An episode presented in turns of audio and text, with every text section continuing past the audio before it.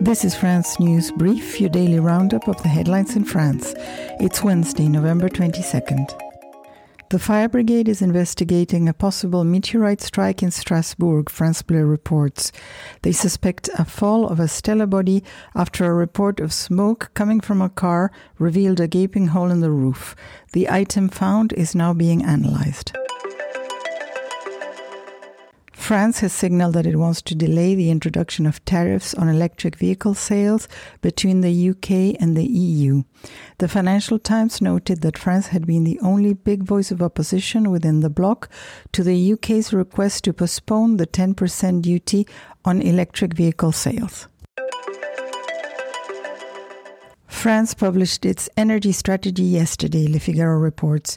The government aims at moving France away from its dependence on fossil fuels, including doubling the rate of deployment of solar energy, expanding offshore wind power, and reviving nuclear power. France, backed by the United States, plans to seek a halt to private financing for coal based power plants during the UN climate conference COP28 later this month, according to three sources cited by Reuters.